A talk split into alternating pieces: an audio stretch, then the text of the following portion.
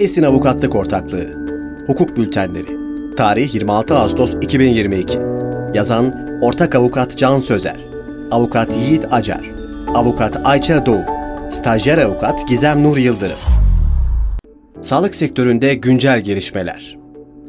Türkiye İlaç ve Tıbbi Cihaz Kurumu geçtiğimiz haftalarda beşeri tıbbi ürünler için iyi dağıtım uygulamaları kılavuzunu, risk bazlı iyi klinik uygulamaları denetimleri hakkında kılavuzu, tıbbi cihaz yönetmeliğinde değişiklik yapılmasına dair yönetmeliği ve in vitro tanı amaçlı tıbbi cihaz yönetmeliğinde değişiklik yapılmasına dair yönetmeliği yayımladı.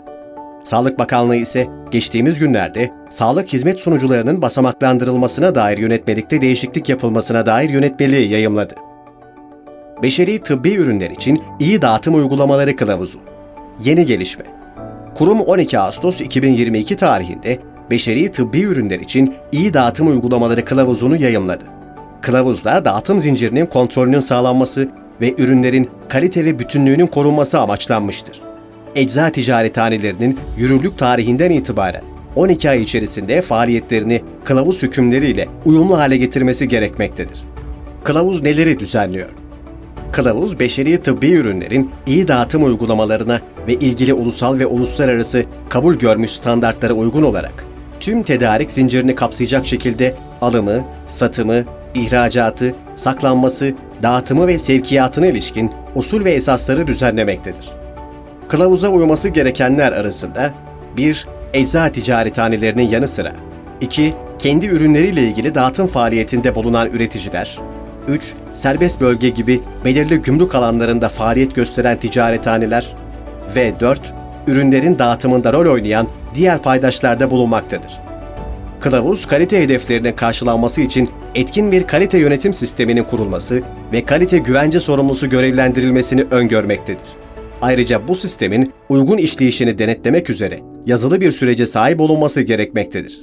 Etkin bir kalite yönetim sistemi kurulması adına dokümantasyona önem verilmesi gerektiğine dikkat çekilmiş, bu hususta izlenecek prosedürler detaylıca belirlenmiştir.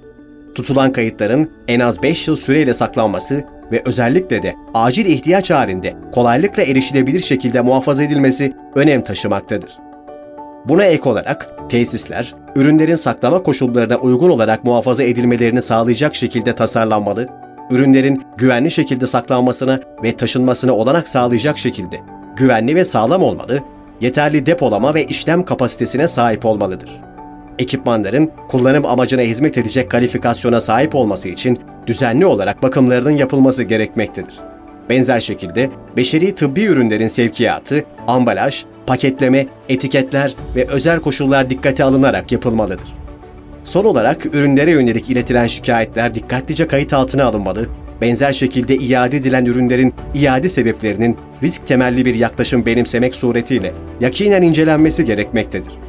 Sahte beşeri tıbbi üründe karşılaşılması halinde ilgili merciler derhal bilgilendirilmeli, ayrıca gerekmesi halinde ürünlerin geri çekme faaliyeti etkin bir biçimde yürütülmelidir. Tüm bu süreçleri uyumlu denetlemek ve gerekli düzeltmeleri önerebilmek adına düzenli olarak iç denetim yapılması gerekmektedir. Risk bazlı iyi klinik uygulamaları denetimleri hakkında kılavuz. Yeni gelişme. Kurum 9 Ağustos 2022 tarihinde risk bazlı iyi klinik uygulamaları denetimleri hakkında kılavuzu yayımladı. Kılavuz, risk bazlı iyi klinik uygulamaları denetimlerine ilişkin süreçleri tanımlamayı ve standartize etmeyi amaçlamaktadır. Kılavuz neleri düzenliyor? Kılavuz iyi klinik uygulamalarının denetimlerine dair genel hususları düzenlemektedir. Denetimler, klinik araştırmanın ilgili düzenlemelere uygunluğunu sağlamak, dosyada sunulan verilerin güvenilir ve doğruluğunu denetlemek ve değerlendirme sürecinde ortaya çıkan sorulara cevap oluşturmak amacıyla 1. Klinik araştırma yürütülmeden önce 2. Klinik araştırma sırasında veya sonrasında 3. Ruhsatlandırma başvurusunun doğrulanması amacıyla veya 4 ruhsatlandırma sonrasında takip amacıyla gerçekleştirilebilir. İyi klinik uygulama denetimleri belirli bir sebepten tetiklenebilir veya rutin denetim kapsamında yürütülebilir. Rutin denetimler İyi klinik uygulamalarının uyumluluğunun rutin kontrolü amacıyla yürütülen denetimlerdir. Denetim kapsamındaki jenerik ve orijinal beşeri tıbbi ürün ruhsat başvuru dosyasını ilaç ruhsatlandırma dairesi veya bitkisel ve destek ürünler dairesi risk bazlı olarak seçer ve denetimin gerekip gerekmediğine Denetim Hizmetleri Başkan Yardımcılığı tarafından karar verilir. Belirli bir sebepten denetimler. Ruhsat başvuru değerlendirme sürecinde beşeri tıbbi üründe yürütülen tüm klinik araştırmalarda veya belirli bir merkezde yürütülen çalışmada iyi klinik uygulamalara ilişkin bir endişe nedeniyle ilaç ruhsatlandırma dairesi veya bitkisel ve destek ürünler dairesi tarafından talep edilen denetimlerdir. Denetim talebi, kararı ve planlamasına dair süreçler rutin denetimlerle aynı şekilde yürütülür. Sağlık hizmet sunucularının basamaklandırılmasına dair yönetmelikte değişiklik yapıldı. Yeni gelişme Bakanlık tarafından 30 Temmuz 2022 tarihinde yayımlanarak yürürlüğe giren sağlık hizmet sunucularının basamaklandırılmasına dair yönetmelikte değişiklik yapılmasına dair yönetmelikle ilgili yönetmelikte bazı izleme ve değerlendirme kriterleriyle belirli dalda faaliyet gösteren hastanelerin basamaklandırılmasına yönelik yeni düzenlemeler getirilmiştir. Ne değişecek? Yönetmelik kapsamında getirilen başlıca değişiklikler aşağıdaki gibidir. Doğrudan üçüncü basamak olarak basamaklandırılan sağlık hizmet sunucuları kategorisine Türkiye Kök Hücre Koordinasyon Merkezi, TÜRKÖK eklenmiştir. Belli bir uzmanlık dalında faaliyet gösteren kamu ve özel sektöre ait hastanelerin üçüncü basamak sağlık hizmet sunucusu olarak sınıflandırılmaları için sağlanması gereken koşul ve standartları düzenlemektedir. Buna göre ilgili hastanelerin büyüklük, yatak kapasitesi, branş sayısı, uzman ve hemşire sayısı gibi bir takım kriterleri karşılaması gerekmektedir. Belirli bir uzmanlık dalında sağlık hizmeti veren hastanelerde gerçekleştirilen yıllık toplam ameliyat sayısı en az 4000, A, B, C grubu ameliyat sayısının toplamının tüm ameliyat sayısına oranı ise en az %15 olmalıdır. Yönetmeliğin yürürlüğe girdiği tarihten önce vakıf yüksek öğretim kurumları ile işbirliği protokolü bulunan özel hastaneler, yüksek öğretim kurumuyla eğitim öğretim faaliyetine ilişkin işbirliğinin sona ermesinin ardından yönetmelik hükümlerine göre basamaklandırılır. Tıbbi cihaz yönetmeliğinde değişiklik. Yeni gelişme. Kurum tarafından 29 Temmuz 2022 tarihinde yayımlanan tıbbi cihaz yönetmeliğinde değişiklik yapılmasına dair yönetmelikle ilgili yönetmelikte genel yükümlülükler ve klinik araştırmaların raporlanmasına ilişkin düzenlemelerde değişiklik yapılmıştır. Ne değişecek? Yönetmelik kapsamında getirilen başlıca değişiklikler aşağıdaki gibidir. Gen tedavisi, somatik hücre tedavisi ve doku mühendisliği ürünlerini kapsayan ileri tedavi tıbbi ürünleri tıbbi cihaz yönetmeliği kapsamı dışında tutulmuştur. İmalatçılar, tıbbi cihazların veya ambalajların üzerinde veya cihaza eşlik eden belgelerde yer alan 1. Risklerden kaçınmaya yönelik bilgilerle 2. Kullanım talimatları 7223 sayılı Ürün Güvenliği ve Teknik Düzenlemeler Kanunu'na uygun şekilde sağlamakta yükümlüdür. Mülga tıbbi cihaz yönetmeliğine uygun olarak piyasaya arz edilmiş olan tek kullanımlık cihazlar 26 Mayıs 2021 tarihinden önce arz edilmiş olmak şartıyla yeniden işlenebilecektir.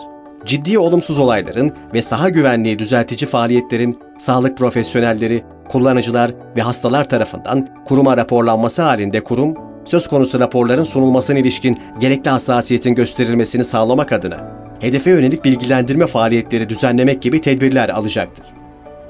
In vitro tanı amaçlı cihaz yönetmeliğinde değişiklik. Yeni gelişme. Kurum tarafından 29 Temmuz 2022 tarihinde yayımlanarak yürürlüğe giren in vitro tanı amaçlı tıbbi cihaz yönetmeliğinde değişiklik yapılmasına dair yönetmelikle ilgili yönetmelikte genel yükümlülükler, performans çalışmalarına yönelik prosedürler, faaliyetlerin raporlanması ve geçiş hükümleri hakkında değişiklik yapılmıştır. Ne değişecek? Yönetmelik kapsamında getirilen başlıca değişiklikler aşağıdaki gibidir.